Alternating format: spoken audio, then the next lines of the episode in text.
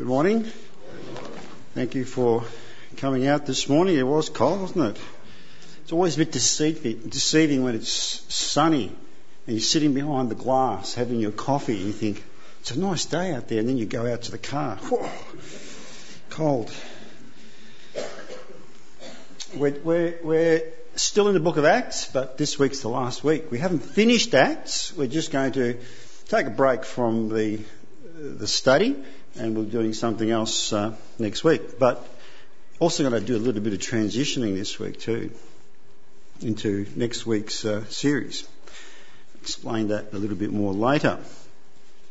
So we're still in Philippi. Andy Bor uh, spoke last week, and he uh, told us that um, Paul and Silas were We're in Philippi, and we, we learnt about Lydia and the people that were meeting down by the river, having a time of worship and prayer. And uh, the guys are still there. They haven't moved on. Now, it's interesting. Uh, I appreciated that little video with the, with the travelling. That was really good, isn't it? Because, I mean, sometimes, you know, when you're, a, when you're a preacher, you want to make sure your facts are straight and right. Uh, very important to do that. So it's hard sometimes to work out how long people have been in a certain place. And, you know, theologians have all these weird ways of working it out. But how long was Paul and Silas in in Philippi? Well, it would have been at least a few weeks. Some theologians say a number of months. It wasn't a year. So the consensus is around six months, maybe a little bit more. So they've been there a while, haven't they? Now, associations. I don't mean associations like, you know, R A C V or R S P C A, but who we associate with are very important. They really are. Associations with certain types of people and organisations can be quite beneficial, advantageous, especially in business, and also can be detrimental if we associate with the wrong people or the wrong, or we're linked with the wrong organisation. You see it all the time, don't you, with our politicians. They love to get their faces in, in really good things, you know, school openings and all the rest of it. When it's controversial, when they've had to close a school, they don't go down to the school and say, oh, we're closing the school, because it associates them with a negative thing. I remember a few years ago there was a Richmond footballer, we won't mention his name, but he had some very unsavoury people that he associated with, caused him all sorts of trouble and grief in the media, with his club, all sorts of things. So we, we've seen it. We've probably even experienced it ourselves. We have an association here, don't we, in uh, the passage that we read. It says in verse sixteen that once uh, when we were going to the place of prayer, you know, where was that? Down by the river with Lydia and the company that were there. Uh, They met a slave girl who had a spirit which predicted the future. It's interesting what the Holy Spirit records in Scripture, don't you think? Like I said, Paul and Silas were there quite a few few months. And these are the, there are three incidences that are recorded for us in Scripture. And the Word of God tells us that Scripture will, will last forever, won't it? It will always be there, the Word of God. So here's one. It says there that Paul was distressed at what this girl was saying. What was she saying? This is what she said. These men are servants of the Most High God. Now, that's quite true, yeah? They were, the servants of the Great High God. And then she says, who are telling you the way to be saved. Yeah, so that's all the information we've got. Are you distressed about that? How could you be distressed about that? It'd be like saying Raf's preaching today at uh, Montmorency Community Church. He's going to teach from the Word of God. What's the problem? Why would Paul be distressed at what she was saying? It's interesting as you keep reading, it says in verse eighteen, she kept this up for many days. So as Paul and Silas were walking around doing their thing, you know, teaching the word of God, preaching the gospel, meeting people, going down to the river to pray, there's this, this young woman saying, "These are the servants of the Most High God who have come to tell you how to be saved." I think Paul might have sort of ignored it the first day. The second day, thinking. Uh, by the third and fourth days, after a number of days, it says that he was distressed. You've got to ask the question, don't you? What is he distressed about? It's the association. What she was saying was quite true. In fact, it was absolutely true. Nothing wrong with what she said. But it was who was saying it and who she was associated with. You see, the the girl, the young woman, girl, whatever you want to call her, she had a, a spirit. It doesn't say an evil spirit, but some versions of the Bible talk about a demon. But it was a spirit that told fortunes. And that was a problem for Paul. You see, God forbid, strictly forbid the Israelites to have anything to do with sorcery, divination, witchcraft, doesn't matter which colour, white or black, no witchcraft. Nothing to do with mediums or spiritualists or anyone who consults the dead. That was given to them by God in Deuteronomy chapter eighteen, nine to fourteen. In Exodus twenty-two to eighteen, it got even a bit uh, more strict. It said that sorcerers were to be put to death if they were found in the nation of Israel. And why was that? Well, Satan communicated with these people. It was Satan that was providing the information. It was it was Satan that was providing the the uh, the predictions and so forth, not God. In fact, that's the way which Satan was using uh, these people to to get his messages across, to take people away from relying on God, listening to God, taking note of what God was saying. So what's the application for you and me this morning? Why would the Holy Spirit motivate Luke to write this in the book of Acts? Of all the things that he could have written, what was, what's the application for you and me today? Not all things are permissible in promoting God or the gospel. I think that's pretty clear, don't you think? This is why Paul was distressed. There was a link between this woman, who she was, the spirit that she had in her, and the gospel and God. That's what distressed Paul. Not what she said, because what she said was true. It was the link, the association. Therefore, when they had left, maybe this girl could have said other things and people thought, oh, well, she said that about Paul and Silas and maybe this is true of God as well.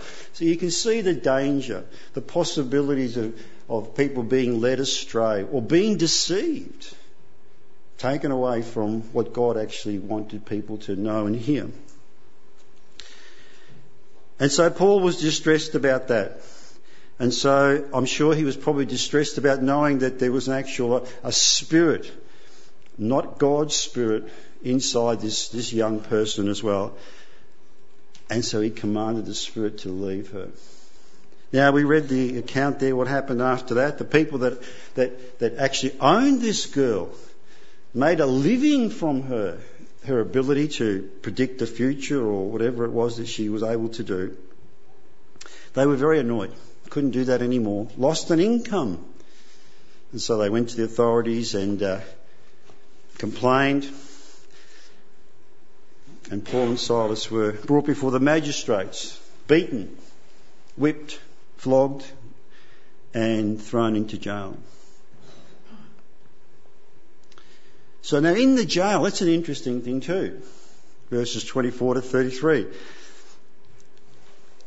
Uh, you know, it says there that Paul and, and Silas were, were beaten with Uh, with with sticks, flogged. How? It says severely. I, I, you know, I have a very high pain threshold. You ask my wife. I have a very high pain threshold. But if I had been with Paul and Silas, I would not have been singing hymns. I would not. I don't think I'd even be praying. I'd be moaning for a start. I'd be cursing, shaking. I would not be doing. Isn't that amazing? I mean, we know this story so well. And here are these two men praising and praying and singing hymns. I don't know about you, I find that very unusual. The next unusual thing that happens uh, is there's an earthquake. An earthquake. And, you know, being a builder, I know that if there's a big earthquake, you know, you know, doors can fall off hinges and windows can pop and all that sort of thing. But it's very unlikely that a, like a padlock type of thing would spring open. Very unlikely. And yet that's what happened here. It wasn't just an earthquake. In fact, I would suggest that the earthquake was probably just in the prison compound, because God was behind this. Not a coincidence. God wanted this to happen, and so he made it happen. And so we have this earthquake, the doors pop open, the chains are loosened, the stocks that uh, Paul and Silas were in, no lock on it. They could easily open them, walk out. That's what I would have done. Maybe not walked, but ran out. That's what I would have done. But that doesn't seem to be the mind of uh, Paul and Silas. Also, we read in the in the text, didn't we, that the, the jailer, when he saw this happened, when he realised what had happened, all the doors had opened, the chains had fallen off and so forth, he became a bit suicidal. Maybe you know why, but I'll just give you a quick explanation. In those days, the jailer was responsible, physically and personally responsible for every person in that jail. They had to be kept under lock and key. If they escaped, they didn't ring up the S O G, they didn't ring up the police and say, look, a couple of guys got out, could you put out an A P B? They didn't do that. It was the jailer's responsibility. Two things could have happened to the jailer. This is from historical records and stuff. One, he'd have to serve out the sentence of the person that escaped, which would be pretty ordinary if, you, if he was a murderer. Or he would have been put to death anyway because he let people escape. Really, you're really motivated as a jailer to make sure people were under lock and key, wouldn't you? That's, what, that's how it was in those days. So you can appreciate the, the, the, the jailer. It wasn't just a door that had, op- that sprung open, but all the doors, all the chains had come off, all the stocks were opened. And he thought, there's no hope here. But Paul and Silas, Paul especially, says, don't worry, we're all here. Don't do yourself any harm.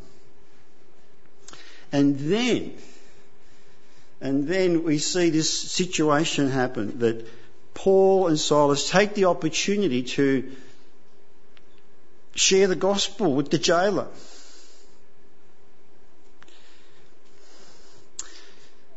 You know, I, I love sharing God's word with people, I really do. I take, I take... not every opportunity, because I know I've let a few slip, but I take as many opportunities as I can. But sometimes circumstances can be a bit dicey, can't they? You're not in the right place to be able to share God's word with people. The Bible does tell us that we should take every opportunity. And here's a man of God taking, taking this opportunity. You know, again, I pick, put myself in this situation. I think, well, maybe, maybe... after the earthquake and after I've gotten out of the stocks and I'm walking past the jailer who's who's who's sort of freaking out a little bit because he thinks he's going to die, maybe as I'm walking past I might say, Jesus loves you, as I head out the door, something like no. I know it's making light of it, but I'm just wondering, why would they bother? Why would they bother? They were flogged, severely flogged. For doing what? Freeing a demon-possessed girl. And and and here it is. God has, has brought something about to bring about their freedom. And so Paul says, you know what? I'm going to share God's word with this person. But there's something else here too. I don't know if you've noticed. The jailer says to them when he realises what's happening, he says, sirs, what must I do to be saved? Do you think that's strange? Don't you think that's strange that he would say that? Why would that be? Well, again, back in those days, the, the jailer was probably living on site, probably had a little, maybe not a cottage, I, don't, I wouldn't have had cottages, but a little dwelling place somewhere on, on the compound, and he probably lived there if he was married with his family. And that's what we have here. He's living there with his family. But more than that, he would have known the prisoners that come in, their crime, how long they're in for, if they had to do anything else to them, you know. If he hadn't have heard Paul and Silas already, he would have known what they were in for and what they had done and what they had said.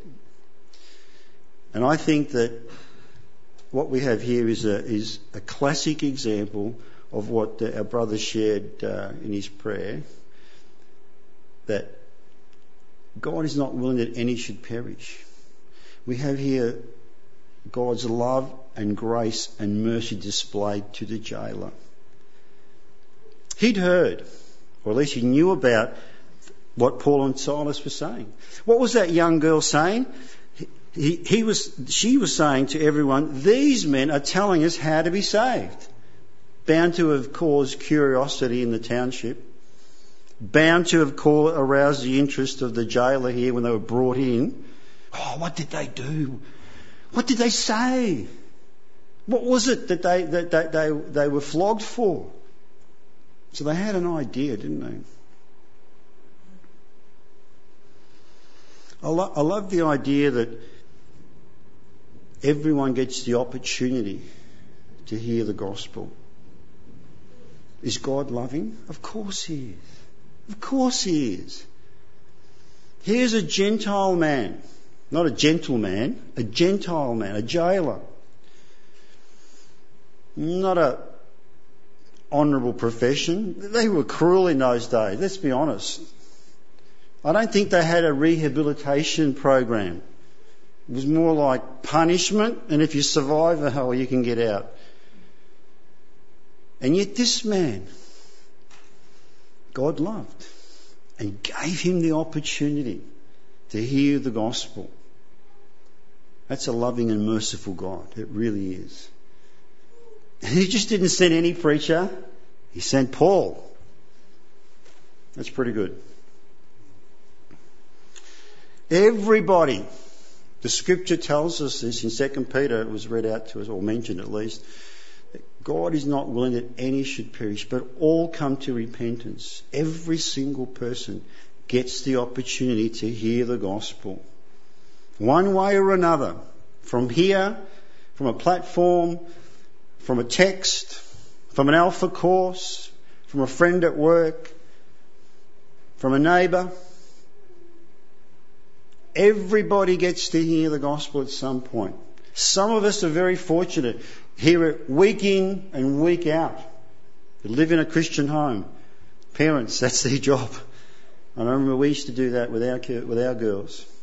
Every opportunity we told them about the gospel. Sometimes you only get one or two opportunities, but you still get an opportunity.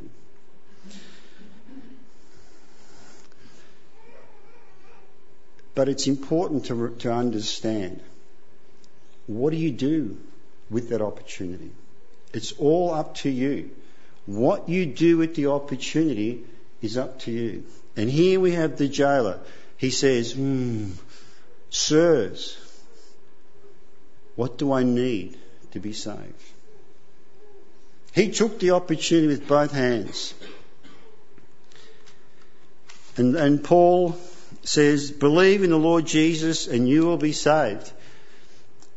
I want you to notice, it's very, very important this, what it says in the scripture. It says there, believe in the Lord Jesus Christ and you'll be saved, you and your household. Then they spoke the word of the Lord to them. It's not just a glib line. They took the time to explain what that meant. That's important. Brothers and sisters, it's important that we understand the gospel. And we are able to explain it to people. Not in a theological way, in a way that they'll understand. Because sometimes we get caught up, don't we? We've been Christians a long time. We we slip into that mode of speaking a certain way, using certain phrases, certain lines that we've learnt and heard. And they mean, we know what they mean, but the Philippian jailer, he didn't know what that meant. He probably had never been to the little church down by the river. And they certainly wouldn't have been talking about it in any other pagan place of worship. They took the time to explain the gospel. That is so important.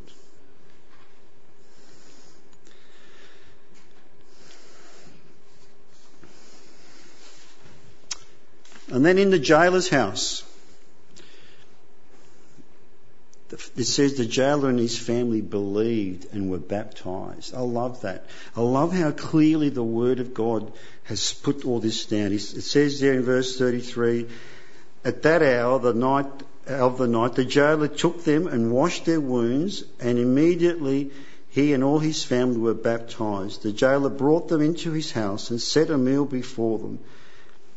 He was filled with joy because he had come to believe in God, he and his whole family. I love that. It's so clear, isn't it? That he believed the explanation of that statement that Paul had given them, believe in the Lord Jesus and be saved. He believed, he accepted the, what was told to him. They all listened, the whole household listened. They all believed, and they were all baptized. And then we read there in the, that there was a change in the jailer's attitude towards Paul and Silas. Fed them, washed, tended their wounds. I just love how God uses any and every circumstance to bring glory to his name through the gospel. God's greatest gift to mankind. I mean, I was just talking to P C about the Grand Canyon, the magnificence of the Grand Canyon. And, you know, the Great Barrier Reef. It's not creation. It's not. God's greatest gift to God is not creation. It's the gospel. It's the gospel. The greatest gift to God, that God has ever given to mankind is salvation through Jesus Christ. And this is what uh, drove Paul and Silas. They were in his service, serving him, and they knew it. And they counted it, counted it a privilege. I think that's maybe why they were singing in, in, the, in the jail after they were flogged for, for, for witnessing and testifying to the Lord Jesus. So that's the end of this story, isn't it? That's the end. I've got fifteen minutes. Look, I, I, the, the elders decided that we would take this opportunity to talk about a, a particular topic. fifteen minutes. I'm going to have to be quick. Right through these sixteen chapters of, of Acts, something kept coming up, keeps coming up time and time again. I don't know if you've noticed it. But it's baptism. Hmm. How many? Eight times it comes up. Eight times in the book of Acts. Anything? Eight's not very many, Raph. How many times do you think the Lord's Supper comes up in Scripture? Hundred, hundred and fifty, seven times. We do this every week. It's very important to us. I come to this church because of this feast. One of the reasons, but it's it's a it's a it's a major one. Seven times. So in the book of Acts we have eight mentions, eight cases of baptism, but that's not it. In the New Testament, in the book of Romans and Colossians and First Peter and Hebrews, it's mentioned as well. I mean, Romans gives us a, a very detailed explanation of what it means. So all up, it mentions it thirteen times in the scripture. Seven. So what are we, what are we talking about? We're talking about one of the two ordinances that the New Testament church is asked to, to observe and keep. Breaking of bread, the Lord's Supper has, is known by many names. And then baptism, believer's baptism or baptism by immersion. Only two ordinances. And what's an ordinance? This is really important. I love, I love, I love this, this uh, the definition. An ordinance is an authoritative rule or law, a decree or a, dec- or a command, and this is this is the, the clincher, ordained as by deity. That's critical, right? It's not what I say is an ordinance. It's not even what a synod might say is an ordinance. It's not even what the Pope might say or anybody, Archbishop of Canterbury. An ordinance is ordained by deity. Happened only twice while the Lord was here. I will build my church, the Lord said. That's great. And he set down two things, two ordinances, two commands he gave us, two rules to keep, to practice. One is the Lord's Supper. Two is baptism. Makes it important, don't you think? I think it does. But it's more than that. What's the Great Commission? You know, the Lord gave the Great Commission in in, in Matthew, didn't he? Before he before he went back to glory, in Matthew twenty-eight, verse eighteen to twenty. This is what it says: "All authority in heaven and on earth has been given to me. Therefore, go and make disciples." Now, we know that bit. We know that bit. Make disciples of all nations, baptizing them. That's what it says. Baptizing them in the name of the Father and of the Son and of the Holy Spirit. And then it says, and teaching them. So first of all, they have to hear the gospel and believe. And then you, you, you baptise them. And then you can start teaching them and helping them to obey everything I have commanded you. So the Great Commission puts baptism right up there, doesn't it? It's important to God. It's important to the Lord. The Great Commission. That makes it an obligation for everyone who becomes a, becomes a disciple or a believer in Jesus Christ to be baptised. It's an obligation, it really is. And it's hard to ignore the importance of baptism in the New Testament. It really is. Especially in the early church, in the book of Acts. It just comes up time and time and time again. Sometimes you just, just read over it, but it's important, it's significant. And it's significant today as well. So why is it practiced? Why is baptism practiced? First of all, it's a confession of identification with Jesus Christ. That's what it is.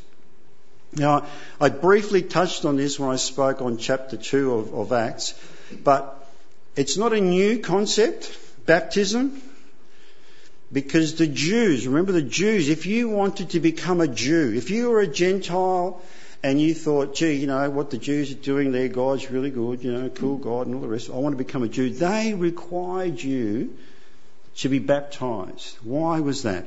Because it identified you with Judaism.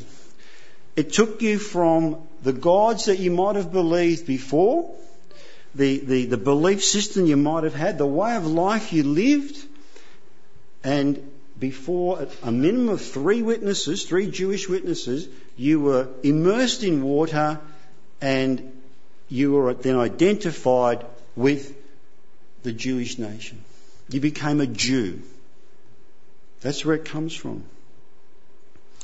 So it's a, it's first of all, it's a confession of identification with Christ. The second thing it, it is, is that it's a public proclamation. You know, I know it doesn't happen so much these days because of Twitter and all those other things, you know, but in the olden days, when a baby was born, you got a notice put in the paper, a birth notice. Yeah, I've got I've got some laminated ones, you know, from my from my girls' births.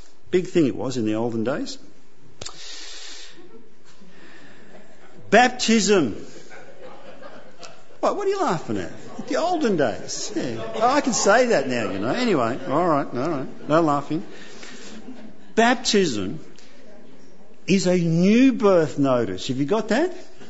A new birth notice, because when you become a Christian, when you accept Jesus Christ in, in, in your life, it's the Scripture calls that being born again. You are born again.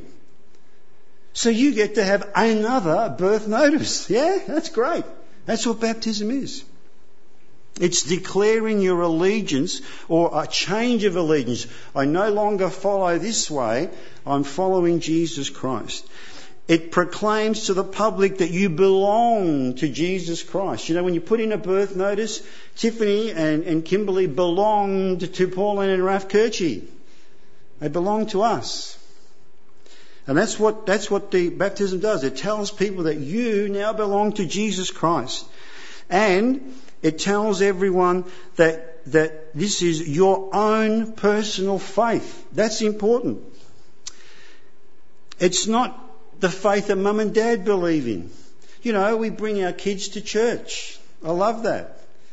And we hope that they have a, their own personal faith. They don't just come because we make them come, or because, you know, it's been a tradition in the family that we all go to church. Nice tradition, but it's not very effective as far as salvation goes. So when you stand up and you be and you're baptised, you're saying, I believe. This is my own per- no one has forced me to do this. Do it of my own free will. And it declares... And, and it's a declaration that you will now, from this day forward, from the day you were baptised, you will walk in a new way of life, leaving the, the old way behind, walking in a new way of life. You know, in, in the research, and I knew this, I've read this before, but in the research I was doing, it talks about this man who had a son who went to... Uh, I think it was Yale or Harvard, anyway, an American university. You know, in America, you leave home, you go to uni. So he left home and moved into state and went went to, to Harvard. And he met this lovely girl, as you do, you meet a lovely girl at uni, you know, and she was a Christian. Told his mum and dad, who were Jews. They weren't thrilled about it, but they didn't do anything about it. So, you know, they, you know things happened, you know, and they... He gets really friendly with her, and, and, and that, and they they they decide to, to get engaged. So you tell mum and dad that, you would, you know. So he told his mum and dad that they were Jews. They weren't thrilled, but they didn't do anything about it. This girl, being a Christian, you know, what do you do when you have a Christian? When you have a boyfriend who's not a Christian, you bring them to church. She brought them. Her, her boyfriend, her fiancé, to church. He got saved. He got saved. He became a Christian. Told his mum and dad, you know, I went to church, got became a Christian. Oh. They were Jews. They were not happy. But they didn't do anything about it. He rings his mum and dad up. Mum, Dad, who were Jews, would you come down to my baptismal service? Next Sunday, I'm getting baptised. Where did baptism come from? They were Jews. They knew exactly what he meant. They disowned him. Never spoke to him again. That's what it can mean. It's because you, you, I'm not saying you should do this. I'm saying that that's the significance of it. So the third thing about baptism is that it's symbolic. I want you to know that. You see this feast here? It's just bread and just juice. The bread doesn't change into anything, and neither does the juice. I know some people think that. I came from a, a belief system that thought something really weird, mystical happened, but it doesn't. It's just bread and it's just grape juice, but it symbolises something, doesn't it? It reminds us of something. It, it, it brings us to a, an understanding of what it means.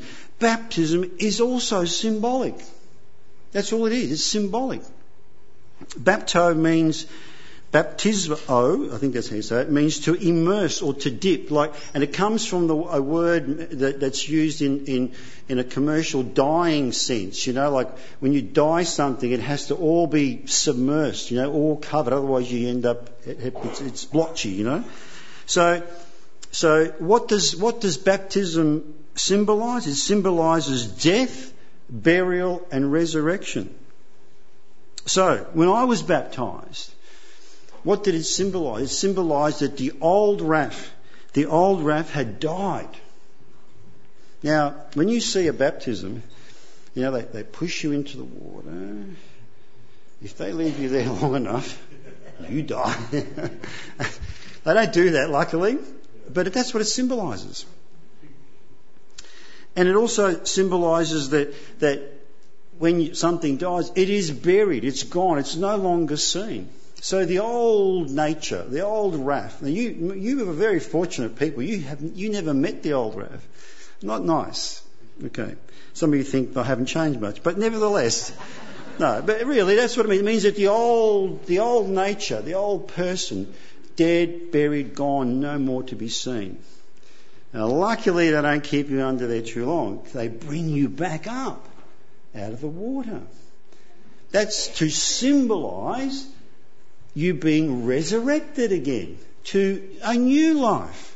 So the new Raf is risen and starts again, starts his life again, alive to God. Death, burial and resurrection. Described probably in a much better way than I can possibly do that in Romans chapter six, verse thirteen to fifteen. So who is baptised? In the eight specific cases in Acts, the candidates were all adults. Adolescents maybe as well, which means no little children and no babies. Okay? I know some people would not dis- would not agree with that, but that's what the scripture says, because they were all believers. They all understood that they were sinners, understood that if they remained in that state they would be judged by God, understood they needed to be saved from that situation, and understood that Jesus Christ was the means of that salvation. And they believed that. Very hard for a little two-year-old to believe that, or a little infant to believe that, or understand it, I should say. So they were all believers, they were all born again by the Holy Spirit. And they were all individuals too. You know, even though we read there, there were some family groups, you know, a couple of them, Cornelius' family and the jailers. But it made it very clear, didn't it, that they all heard and they all believed. You can't transfer salvation. You, you know, I can't get saved and then my whole family is saved. It doesn't work like that. That's what the scripture says. So it's very, very important. When when should you be baptised? The remarkable feature of, of uh, those eight cases in, in, in Book of Acts is that in every in every instance, people were baptised immediately, very shortly after they were saved. There was no long delay, no lengthy delay. That's something that's that happens a lot these days. There seems to be a big delay between being, becoming a Christian or confessing Christ and openly making that profession through baptism. I wonder why that is. There's some theories. People say that maybe some people are, have, have a, an unwillingness to openly confess. They're scared what their neighbours might think, what their family may think. I know that I, when I got saved, I was a bit concerned what my mum and dad would think, being Roman Catholics. Maybe it's a failure of teaching. Maybe maybe the church hasn't taught what baptism means and how important it is, not just to you, but to the Lord as well. The confidence that it gives to other believers, knowing that you have taken that step of faith and obedience, that you, you, you are genuinely saved. Maybe it's an unwillingness to to to, to obey, because that's what it is. It's probably the first step of obedience that you're called to do publicly. Don't know. But I know one thing. In John fourteen, verse fifteen, the Lord says, if you love me, you will keep my commandments. The Lord, remember I said at the start, one of the two things he commanded that a church should do, a believer should do, is be baptised. Do you love me? Keep my commandments. I'm going to ask a few questions now. Are you a believer? Are you a believer in Jesus Christ? I hope you are. I hope there's a big tick there. Yes, I'm a believer. You know, you can be a believer in Jesus Christ and not fully understand what that means, because my next question is, have you repented of your sins and asked Jesus to be your Saviour? Because that's what it means to be a believer in Jesus Christ. I hope there's another big tick there too. Yes, I'm, I have repented, Raph. I have asked Jesus to be my Saviour. The next question I've written in red on my notes because it's important to me. Have you been baptised? Have you been baptised? If you've ticked yes to the first one and yes to the second one, have you been baptised? Hopefully, uh, I know many of you have. Hopefully, everyone here, I don't know everyone for, for, very well here, but hopefully you'll all be able to tick yes. But if there's a no there, if there's anyone who hasn't been baptised yet, or you've been thinking about it, maybe the Holy Spirit is actually speaking to you about it this morning, thinking, you know, I don't know about this baptism thing. I, you know, I did ask the Lord into my heart years ago, and I thought maybe the Lord is speaking to you now through His Spirit. What should you do? Would you like to be baptised? It's really easy to do. Just make your desire known. Make your desire known to an elder, to, to come and see me, or, or someone from the leadership team of this church. It can easily be arranged. It's not a, it's, it's not a hard thing. It's an important thing.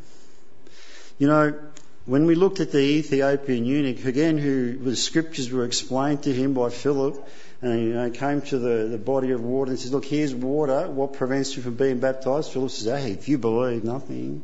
If you believe, nothing prevents you. They went down. The Ethiopian eunuch was baptised, and this is what it says. He, he, he went on his way rejoicing in the Lord. If you haven't been baptised, I can assure you that you'll become like the Ethiopian. You, you'll go on in your Christian walk rejoicing in the Lord. So please take this opportunity. If you haven't been baptised, speak to someone about it. Thanks.